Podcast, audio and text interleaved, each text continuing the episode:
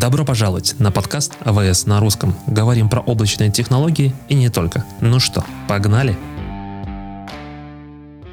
Всем привет и добро пожаловать на очередной выпуск подкаста АВС на русском. И сегодня у меня в гостях, наверное, первый раз в гостях у меня в подкасте, это AWS Heroes. И это Алексей Григорьев, который буквально недавно получил э, такое, был номинирован и получил звание AWS Hero. Леш, привет. Привет, приятно тут быть. Спасибо, что позвал. Расскажи, пожалуйста, э, где ты, чем ты занимаешься и, может быть, чуть контекста, почему тебя удостоили звания AWS Heroes? Так, я живу в Берлине, чем занимаюсь. Я Data Scientist, я принципал Data Scientist в компании, которая называется OLX. Многие, насколько я знаю, тут люди из СНГ слушают, эм, возможно, многим OLX знаком. Мы есть в Украине, в Казахстане, в Узбекистане. Вот. Но в России раньше были известны как э, под брендом Mobita. А, ну, в общем, мы занимаемся онлайн-маркетплейсами. Это такая штука, где ты можешь куда, прийти, ну, куда ты можешь прийти, ну не прийти, там виртуальный сайт, и, допустим, продать телефон, да. Uh-huh. Вот такая онлайн-барахолка. Вот, там я работаю дата-сайентистом уже 4 года практически, и в основном э, я занимаюсь такими штуками около связанными с продакшеном. То есть это вот у нас есть э, какие-то модели машинного обучения, их натренировали, то есть они уже умеют делать предсказания, как мы можем эти модели использовать дальше, чтобы это было все эффективно, надежно, чтобы не падало, чтобы мы могли там следить за ними, перетренировывать и так далее. Вот с такими, с такими вещами я работаю. То есть ну, формально, наверное, в индустрии это сейчас чаще называется ML-инженером, но у меня так больше Scientist я все еще. Вот я хотел как раз таки спросить, да, вот то, что ты описал, что ты делаешь, э, у меня сразу как-то триггернуло, что как бы это больше типа как ML engineering. Угу. И я хотел тебя вот спросить вопрос, и, наверное, может, там для слушателей тоже будет интересно. В чем же разница между ML-инженером и дата-сайентистом? Ну, если так в двух, в двух словах, я понимаю, что это можно говорить долго и... То есть э, дата-сайентист — это как бы scientist, да, ML-инженер — это инженер. Вот основное отличие, оно в этом. То есть э, от, э, от Data Scientist ты не будешь ожидать, что они там в production э, будут выкатывать и будут там гуру программирования, инженерии задизайнят крутую систему, которая будет, не знаю, вот эти вот все 9999 процентов надежности и так далее. То есть Data Scientist они так не, не могут. И на помощь ML-инженеры приходят, вот они всю эту инженерную часть берут на себя. Почему я Data Scientist? Ну, так исторически сложилось. Я достаточно у меня вообще официальное официальное название должности это Principal Data Scientist. То есть я достаточно высоко эм, сижу, далеко гляжу и руками уже практически ничего не делаю. То есть я такой больше координирующую работу делаю, поэтому, в принципе, мне ок называться дата-сайентистом, потому что я говорю другим, что делать, а сам ничего не делаю. Ну, мне кажется, это неправда. Ты как бы направляешь больше такой, типа, как мне кажется... Ну да, это, это, тоже, это тоже работа, да. То есть э, в итоге, то есть я там в Zoom провожу очень много времени, со всеми общаюсь, пытаюсь понять, что же лучше делать, э, им даю какие-то рекомендации, ну и вместе работаем, чтобы там наилучшим образом, а, то есть модельку построили, как ее лучше всего сейчас выкатить в продакшн. Вот мы это обсуждаем, думаем и приходим там к какому-то плану, вот и потом дело работаем общем. Но у тебя помимо работы, как я понимаю, у тебя есть достаточно много еще допол... ну не то что дополнительных активностей, но тот контрибьютор, который ты делаешь в комьюнити. То есть у тебя есть mm-hmm. несколько книжек, насколько я помню, у тебя есть курсы. Расскажи, пожалуйста, про это немножко. Ну да, действительно. То есть эм, так получилось, что вот как я только свою карьеру начал, я вообще начал Java-программистом работать, давно еще было, в 2010 году. Вот и как-то так, я там на работе познакомился с одним парнем, у которого был блог. Он там показал, что он говорит, вот смотри, берешь WordPress, просто устанавливаешь, покупаешь вот домен тут, э, покупаешь вот тут вот э, хостинг, да, вот скачиваешь WordPress, unzip и все, у тебя работает WordPress. Я так, вау, ничего себе, что так можно, что ли? Вот, и меня вот эта идея с блогингом, она вот тогда заинтересовала. Ну, этот мой коллега, он тестировщик, тестировщиком работал, вот он там про тестирование писал, а я подумал, ну, напишу там что-нибудь про Java, да. Вот, и как-то мне понравилось, затянуло меня в, в это дело. Потом я через некоторое время переехал в Европу, ну, и так как начал больше общаться на английском, чем на русском, вот, ну, у меня появились, появились там другие сайты, на которых я какой-то контент производил, так сказать, вот. И однажды мне написали из издательства, издательство называется «Пакт», и они говорят, вот у нас есть книжки, не хочешь рецензентом быть? Я подумал, вау, я как раз в то время из Java перекатывался, из Java разработчика mm-hmm. перекатывался в Machine Learning, и они мне предложили книгу по ML поревьюить. Я подумал, вау, классно, я же типа ничего еще не знаю, а меня уже приглашают, да, ну подумал, ну ладно, круто. Вот, поревьюил несколько книжек им там, им понравилось, говорят, вот типа ты так классно ревьюешь, может ты книжку напишешь? Я такая, ну что себе, что? Что, можно что ли? Я же... А я только для меня тогда я уже перекатился в ML, я уже работал дата-сайентистом, но это был условно там первый месяц моей работы, и они говорят, типа, хочешь книжку написать? Я, ничего себе, типа, я ж ну, я им не говорил, естественно, а сам подумал про себя, ничего себе, я ж ничего не знаю, почему вы мне книжку предлагаете писать. Но согласился, естественно. И книжка-то как, как раз была про мой опыт, э, то есть я же джавист был, Угу. Вот. И подумал, что, наверное, вот э, есть люди, которым интересно, как на Java делать машин learning. Ну, написал про эту книжку. Такой дисклеймер, таких людей нет, кроме меня там и пары человек, которые купили эту книжку. Никто Java в ML не заинтересовался, потому что сейчас в основном Python там. Поэтому моя следующая книжка, она была, в общем-то, про Python уже, а не про Java. То есть такой с Java ниша там, наверное, есть, но ее особо занять не получилось, книжка не продается вообще. Но следующая книжка моя была про, про Python, и там, кстати, уже были какие-то вещи, то есть я уже в, сам, в самой книжке прям писал про э, AWS тоже, что mm-hmm. там вот у нас есть модель, мы ее тренируем, после тренировки мы эту модель хотим там выкатить в production, и там очень, ну, достаточно большой, большая часть книги посвящена как раз этому. Книжка, про которую я говорю сейчас, называется Machine Learning Bookcamp. То есть типа как bootcamp, только книга camp. Да, вот я, это, я, Отдел маркетинга в Manning, в Manning в издательстве, в котором я писал книжку, они вот такую штуку придумали. Я подумал, ну забавно, пускай будет bookcamp. Так книжка называется, и там достаточно ну, много э, посвящено вот всякому продакшену, и там AWS тоже. Я рассказывал, как использовать там, ну, какие-то простые сервисы. Как ты подходишь вообще к целому написанию книжки? Ну, то есть вот, э, что я услышал, да, ты говоришь, что, что ты перекатывался из Java больше в ML, э, Первая книжка это была просто заревьювать, написать рецензию и где-то, возможно, там добавить какие-то свои комментарии. Вторая ты решил вот написать э, в ML с точки зрения как Java-программиста. Как ты подходишь в целом, ну а дальше вот уже больше, как я понимаю, на питоне, mm-hmm. с использованием ML, вот этот э, bookcamp. Э, как ты подходишь к написанию книги? Ну, все начинается с планирования. Да, вот, э, например... Как в любом если... проекте, да? Ну да, да. Просто берешь, думаешь, какие в этом то есть обычно, когда вот ты книжку смотришь, что ты начинаешь? Ты, наверное, смотришь э, оглавление, да? да. Когда... Вот, это самая важная часть книги. Именно по оглавлению обычно читатели решают, принимают решение, купить им книжку или нет, да? Надо начинать с этого. То есть ты придумываешь, как, какое будет оглавление у твоей будущей книги. Какие вообще вещи ты там будешь смотреть. Потом процесс такой, ну, в идеале ты это оглавление показываешь э, людям, которые тебе могут дать какую-то обратную связь. Вот они должны в идеале быть, э, часть из них должны быть э, экспертами в этой области, знать машин learning, а часть должна быть, э, так сказать, в целевой аудитории. То есть читателей, которым это будет интересно потенциально. Находишь две группы людей и показываешь им это оглавление, они там тебе дают какую-то обратную связь, говорят, что вот типа вот это вот не нужно, а вот может на этом сфокусироваться больше. Потом несколько итераций этого делаешь, и после этого уже начинаешь писать. То есть э, у тебя пример оглавления есть, да, то есть какие главы, какие там секции в главах, какие там, э, что там под секциями, ну, subsections, под, под секции. Mm-hmm. Ну и, собственно, начинаешь писать, и опять же, каждую главу начинаешь писать с такого планирования, да. А для меня это обычно я начинаю писать код сначала, пишу код, и потом пытаюсь этот код как-то описать.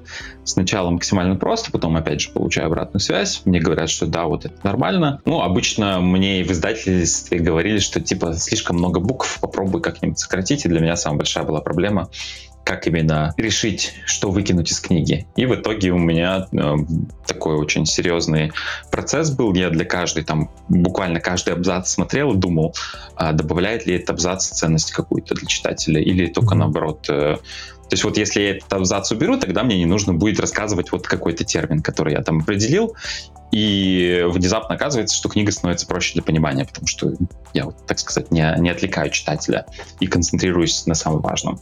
Вот это такой достаточно трудоемкий процесс, вот это там много итераций требует. А, ну и потом, когда там книжка, например, написана на одну треть, то опять же показываешь вот этим вот рецензентам, экспертам в области, людям из целевой аудитории, они читают, дают какую-то обратную связь, и вот так вот, в общем, потихонечку улучшаешь ее. Так скажу сразу, что у меня это два года процесс занял, так, так очень не быстрый на самом деле. Возможно, какие-то вещи можно было бы там попробовать оптимизировать, скажем так. Но в целом процесс интересный, опять я писать книжку, наверное, не буду. Года слишком много. А если, ну вот рассказать, о чем вообще книжка? Ну, понятно, что про машин learning, но mm-hmm. больше для кого? Какие темы ты там покрываешь? Да, ну я как как инженер, который перекатился в ML, вот именно у меня есть опыт в этом, в том, как инженерам лучше всего в машин learning переходить, и как раз вот книжка про это.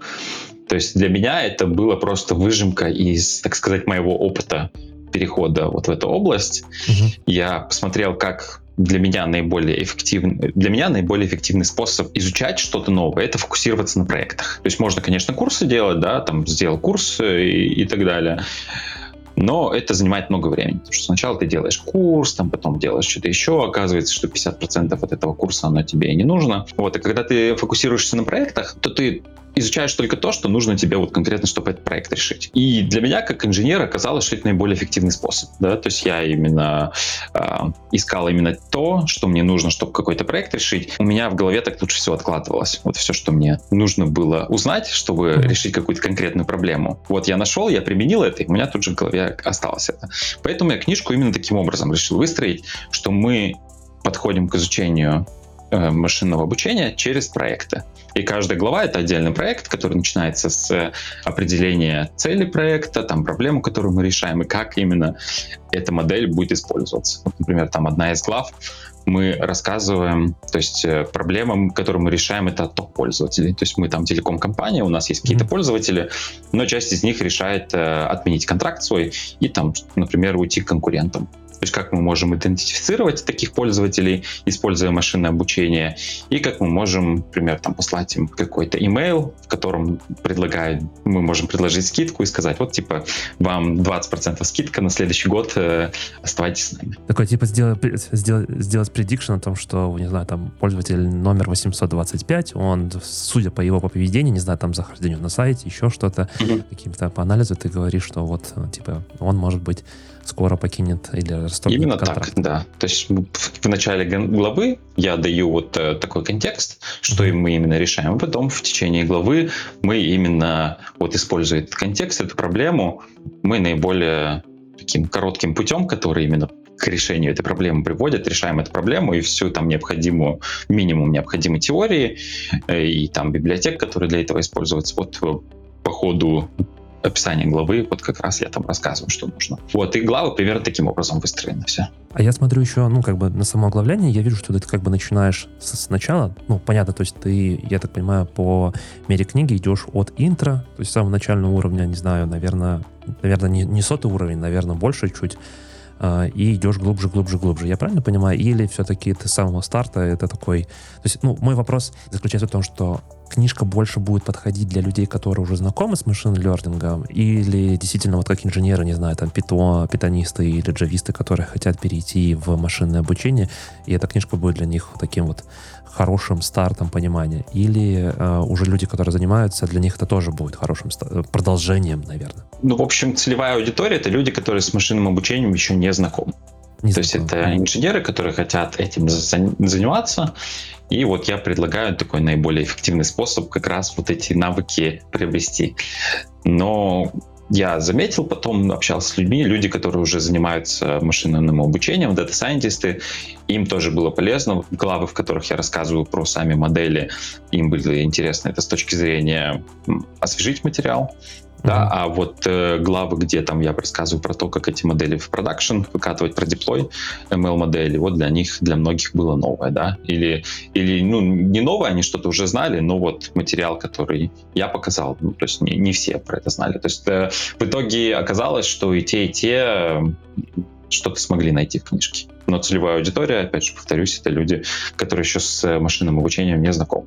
А я смотрю, ты заканчиваешь свои, свою книжку двумя главами. Первая — это serverless deep learning, и мне интересно, действительно ли возможно сделать хорошее, хорошее машинное обучение, модели построить на базе serverless? Ну, там не построить, то есть модель ты строишь не, не на базе вот этого serverless, а потом, когда уже модель есть, когда ты уже натренировал, ее нужно как-то применять, да, и вот это применение, то есть э, вот э, конкретно в той главе я рассказываю про AWS Lambda, вот, лямбда это очень такой удобный способ эти модели использовать, потому что в лямбде тебе не нужно переживать вообще за, за твою инфраструктуру, там сколько у тебя серверов и так далее.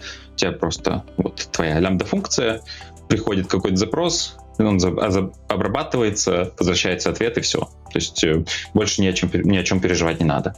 И для небольших объемов э, вот такая, ну не знаю, правильно ли назвать архитектура, ну такое решение на основе AWS Lambda, оно очень классное, и вот как раз глава про это. Эм, это отлично работает. Эм, то есть там есть, конечно, нюансы. Например, если мы говорим про deep learning, в deep learning обычно для того, чтобы предсказания были быстрыми, нам нужно использовать э, видеокарты. Да, в лямбде у нас видеокарт нету. В лямбде у нас просто обычный процессор. Вот, то есть получается, что там, ну, ответ на запрос может там занимать одну-две секунды.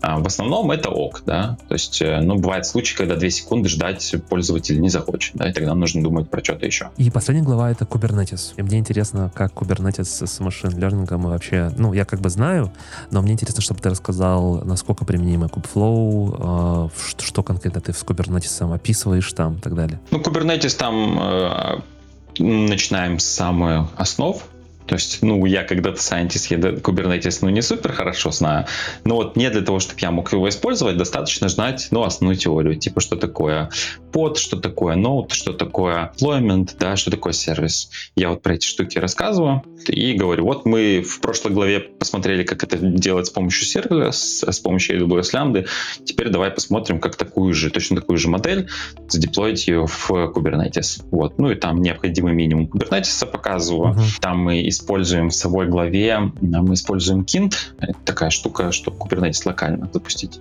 Мне кажется, mm-hmm. Kint это K это Kubernetes, in это in, типа в и D это докер, Kubernetes и докер. Короче, такая штука, она локально запускается, вообще не прожорливая совсем, в отличие от других локальных кубернетисов, и можно экспериментировать, играть с этим кубернетисом. И потом в конце сам я показываю, как э, это все на EKS сдеплоить э, в AWS тоже. Вот, а Kubeflow это скорее такой бонус. К сожалению, э, как только книжку выпустили, Kubeflow, та часть, которую я использовал, Kubeflow Serving, она отделилась от Kubeflow, сейчас это называется Kserve, и, короче, большая часть кода по Kubeflow, она уже не актуальна. То есть, если кто-то сейчас будет читать книжку mm-hmm. и им захочется, так сказать, повторить все это, mm-hmm. да, то лучше обратиться к нашему курсу котором еще не говорили, но там более актуальная информация. И вот, к сожалению, вот с такими штуками, типа Kubeflow, информация она настолько быстро устаревает, что ж э, диву даешься. Вот, эм, опять же, с курсом записали... Подожди, подожди, подожди, подожди. Это сделал классную подводку, но ты сразу же ушел в курс. Хорошо, мы с книжкой как бы разобрались, э, такой типа для практически для всех. Если вы только начинаете, будет интересно. Если вы продолжаете, я думаю, э, засистематизируете уже свои знания и сможете, скажем так, сделать такой рефреш. Но ты еще делаешь курсы.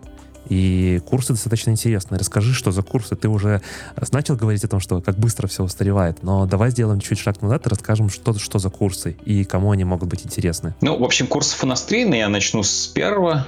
Курс называется Machine Learning Zoom Camp.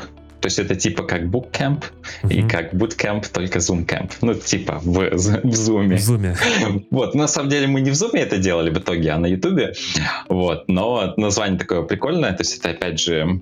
Э, ну, в общем, в чем суть? То есть у меня была книжка, да, ну и как-то она продавалась не очень хорошо. То есть я, конечно, все вот это описал, ну, звучит круто, но на самом деле, если мы говорим про книги в маш... про машинное обучение, угу. эти книги, они соревнуются, ну, как сказать, соревнуются, правильно слово или нет, ну, в общем, там много конкуренции, да, в этой среде. И есть такие там книги-бестселлеры, типа там Scikit-Learn, TensorFlow, как же он, Hands-on Scikit-Learn and TensorFlow. Потом есть такие вот э, прям бестселлеры, с которыми очень-очень-очень сложно соревноваться, да, очень-очень сложно конкурировать. Ну вот я подумал, как я могу большему количеству людей рассказать про книжку. Uh-huh. Вот. Ну и появилась такая идея, что если сделать на основе этой книжки курс? Ну, в общем, вот эта идея, она мне понравилась. Вообще, я давно хотел курс сделать. Ну и как-то оно пошло-поехало. Ну, в итоге курс он бесплатный. То есть, как бы книжка, она, конечно, поможет с прохождением курса, но это не обязательный материал. И многие люди, они проходят этот курс без книжки. Но кто-то покупает. Но в целом не могу сказать, что это как-то сильно очень повлияло на продажи книжки. Ну вот, может, этого AWS Hero, про который мы поговорим, вот мне из-за этого курса и дали. А курс, ну, ты сказал, что он бесплатен, то есть можно найти... Да, бесплатно. Мы оставим какие-то ссылочки, я подозреваю, ты, естественно, пошаришь все на гитхабе, и видео GitHub. на Ютубе с объяснениями, пояснениями. И курс больше рассчитан тоже для кого это, не знаю, инженер, девелопер, да. который хочет зайти тоже в, в ML. Но это тоже, по сути, курс — это книжка только в видеоформате, такой более mm-hmm. интерактивный.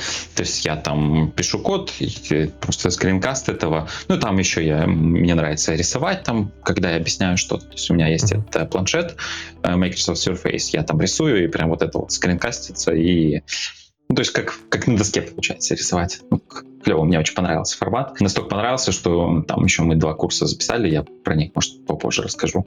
Но, а, да, сам курс, вот этот Machine Learning Zoom Camp, он для, для инженеров. Ну, по сути, там тот же самый контент, как в книжке, немножко доработанный.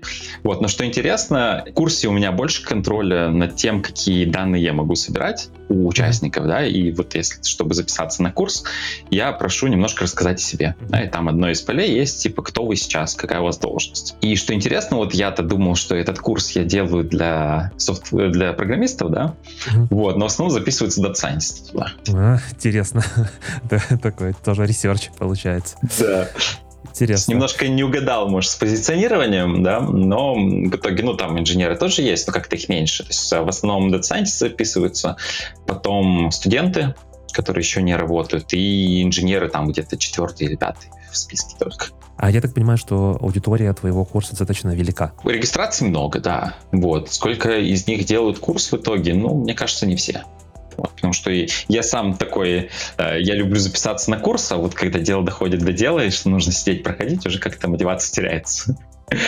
Ну, мне кажется, средняя статистика, ну, как из того, что я слышал, как, может быть, это не официальная дата, но из того, что я слышал, в среднем про, по онлайн-курсам прохождение это там в районе до 10%. И считается, что замечательно, если ты доходишь Есть до это прям очень круто. Я тебе могу рассказать, что вот про этот курс, первая итерация, у нас было практически 8 тысяч регистраций, и из них около 80 только в итоге получили сертификат. То есть это сколько, один процент, да? Да, да, это так получается. В общем, не просто это удерживать. Ну, тем более у нас курс такой очень, так сказать, амбициозный, там на 4 месяца рассчитан.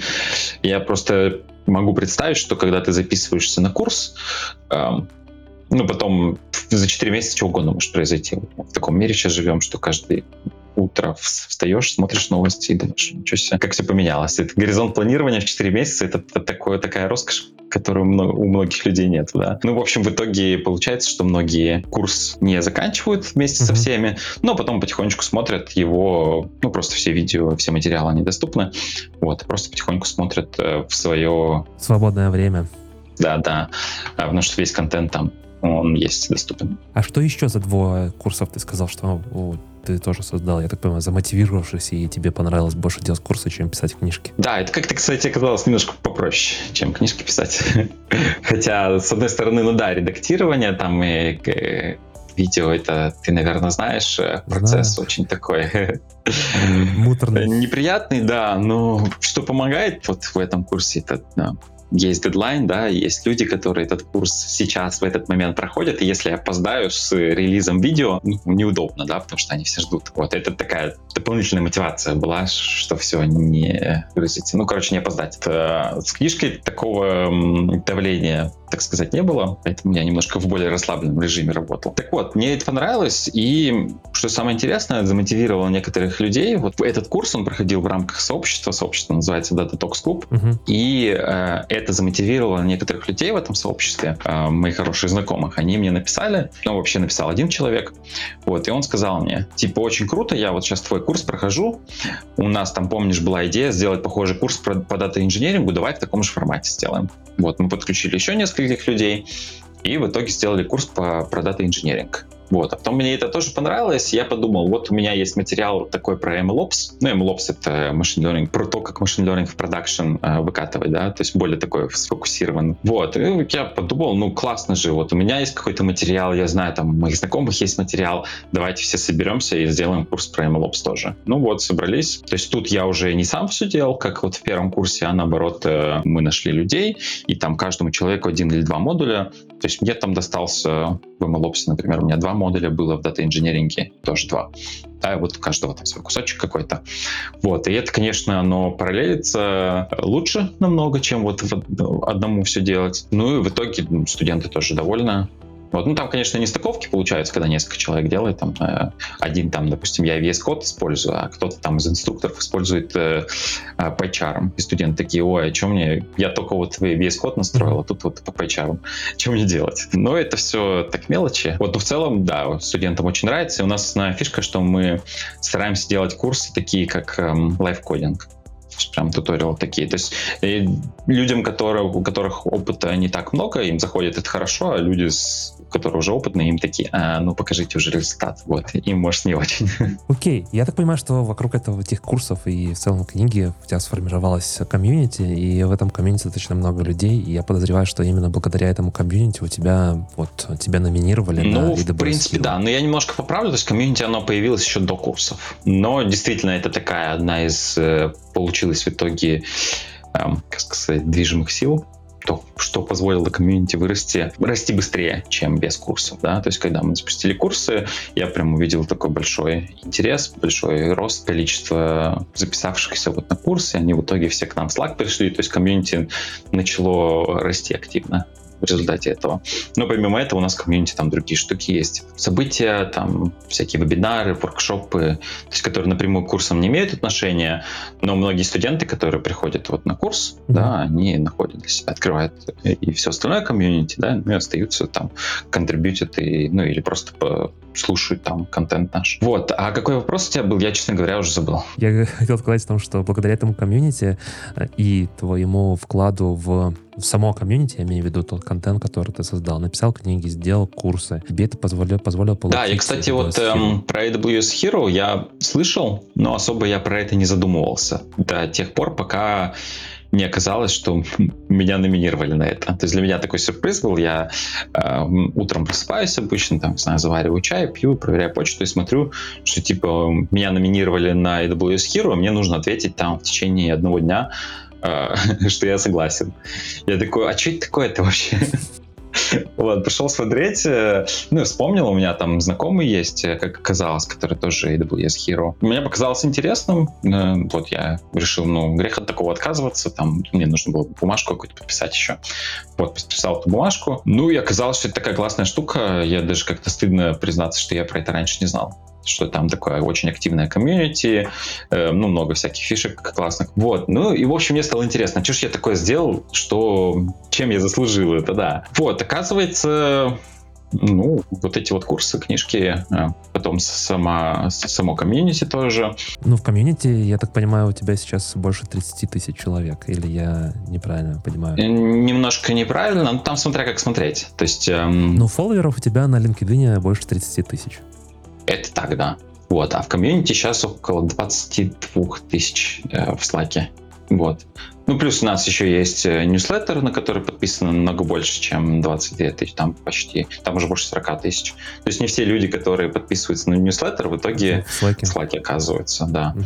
То есть там как смотреть, что вообще считать комьюнити. Люди, которые в Slack активно переписываются, или просто все люди, которые, ну, могут в тот или иной, или иной момент там какой-то какой-то контент прочитать, угу. да, получить доступ. То есть там можно по-разному считать, но я вот отталкиваюсь от цифры в Slack. Ну, в общем, я спросил, вот, вы меня номинировали на AWS Hero, а что я такого сделал? Ну, в общем, ответ, который я получил, был вот э, книги, да, вот то, что я книжку написал, в которой AWS есть, а потом работа в комьюнити, несмотря на то, что в комьюнити мы там AWS особо не продвигаем, у нас там раз в неделю есть доклад, и, может, там в одном году у нас было два доклада про AWS, да, Вот. Из условно там 45-50, сколько там год их можно сделать. Вот. То есть э, такого фокуса на AWS особо в комьюнити не было. Вот. Но тем не менее сказали, что вот как раз э, за счет этого тоже. А дальше книжки я говорил уже, курсы тоже. То есть э, в курсах там прям э, мы очень много AWS используем. И вообще тут тут может возникнуть вопрос, почему я AWS использую. Ну, так получилось, что вот э, на этой работе, на прошлой работе и на позапрошлой работе везде был AWS, да. Ну и как-то так вот э, я волей-неволей, э, так сказать, выучил, узнал, как там, и есть спрос в этом, да, то есть поэтому именно вот в, в моих книжках я показываю, как AWS пользоваться, потому что ну, есть сппрос, у меня есть знания, ну почему бы не поделиться. Ну и в итоге вот эти курсы. Но мне в целом кажется, что в AWS на текущий момент достаточно хорошо э, ребята относятся, во-первых, к third-party комьюнити, то есть то, что ты делаешь, да, не, не, не столько важно быть AWS с фокусом, да, сколько важно быть в целом э, не знаю, инжиниринговой э, комьюнити, то есть то, что ты делаешь, то есть вот там про ML, про Data Science, про ML Ops, это все равно так или иначе развитие IT-индустрии и инжиниринга в целом в, среди твоего большого, большого, большого комьюнити, да, то есть ты говоришь, uh-huh. ты считаешь по слэку, не знаю, мне кажется, что отчасти можно засуммировать две цифры, поделить пополам и получить как раз таки те 30 тысяч. Это вот то, на что ты, скажем так, э, твои фолловеры, назовем это так, да, те люди, на которых ты оказываешь так или иначе какое-то влияние. То есть ты их обучаешь, ты даешь им какой-то контент, и они развиваются с тем материалом, который ты предоставляешь. Не ты, наверное, лучше, а мы потому что все-таки я вижу это как сообщество. Да, да, да, вы, вы, а, да, да, да. Ну, ты как лидер, я имею в виду, как один из лидеров. Ну да. То есть действительно один курс там в основном я был, mm-hmm. вот, а уже остальные мы делали это вместе. И, эм, ну, как я рассказал, что вот э, в одного это очень сложно вытянуть. То есть, да, я так один марафон могу такой вытянуть, да, вот, а второй уже нет. Второй уже надо думать, как это все масштабировать, как подключать других людей. И вот э, то, что есть сообщество, это очень круто, потому что есть люди, которые тоже, они вдохновляются mm-hmm. этим и тоже готовы, ну, что-то делать, делиться своими знаниями. И это очень круто. Вот, поэтому я не, так, мне немножко неловко когда вот э, ты говоришь ты, потому что ну, на самом деле да, да, ну я понимаю про что-то, да, я понимаю, просто вот хочу немножко поправиться, у нас, да, да, но все-таки у нас общество и там связь эм, много ко многим, да, то есть э, много людей, которые работают над контентом, много людей, которые его, э, ну, так сказать, э, поглощают, да. В отличие от, например, от LinkedIn, где связь больше один ко многим, да, то есть я один какой-то контент в LinkedIn публикую, да, и вот все фолловеры, да, они ну, получать доступ к этому контенту. И для тех, кто дослушал до конца, а мы уже приближаемся, мне кажется, к концу, я, наверное, чуть-чуть в двух словах расскажу, что такое AWS Hero. А, мы как-то уже с Николаем обсуждали, что есть такое понятие, как Community Builder.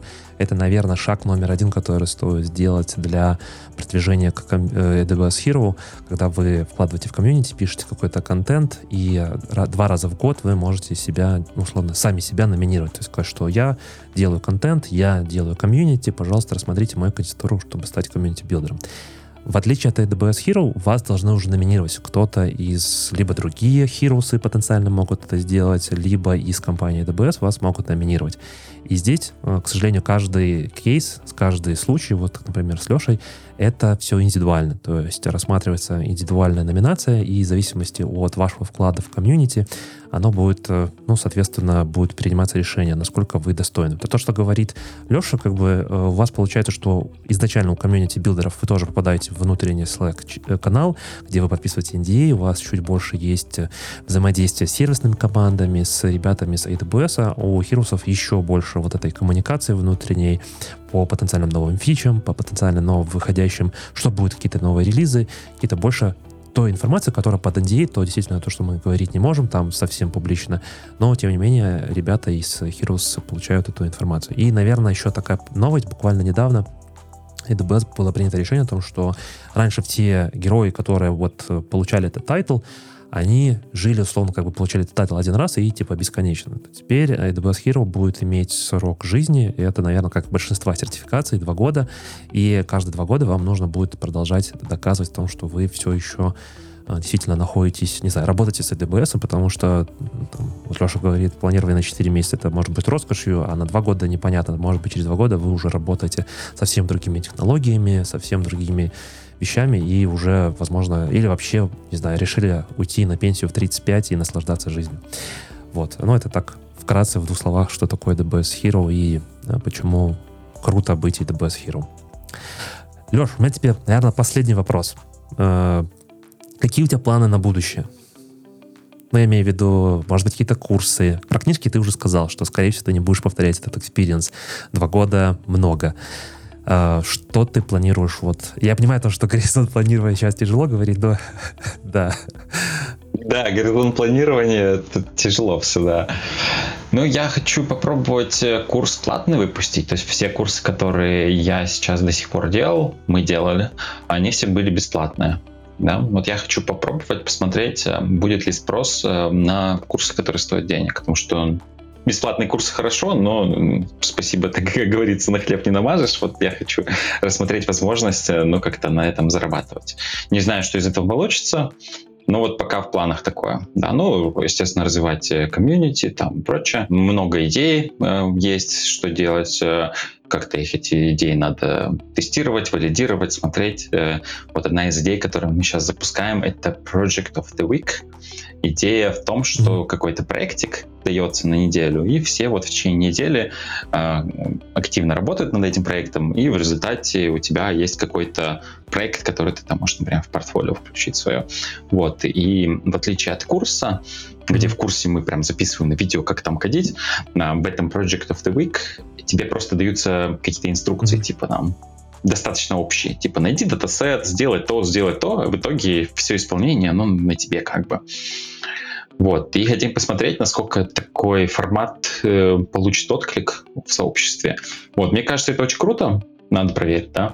Ну и опять же добавлю, что вот я упомянул про платные курсы, но весь контент, который мы до сих пор сделали, и очень-очень-очень много контента в будущем, который вот э, так сказать, под брендом Datatox Club уходит, он, оно все останется бесплатным. То, что я вот сейчас тебе поделился своими планами, это будет, ну, не совсем в рамках Datatox, потому что я хочу, чтобы в Datatox угу. было все открыто, да, то есть, э, потому что я думаю, что вот за два года существования Datatox клуба мы, так сказать, установили ожидания определенные, у людей, да, что вот есть качественный контент, и за него платить не надо.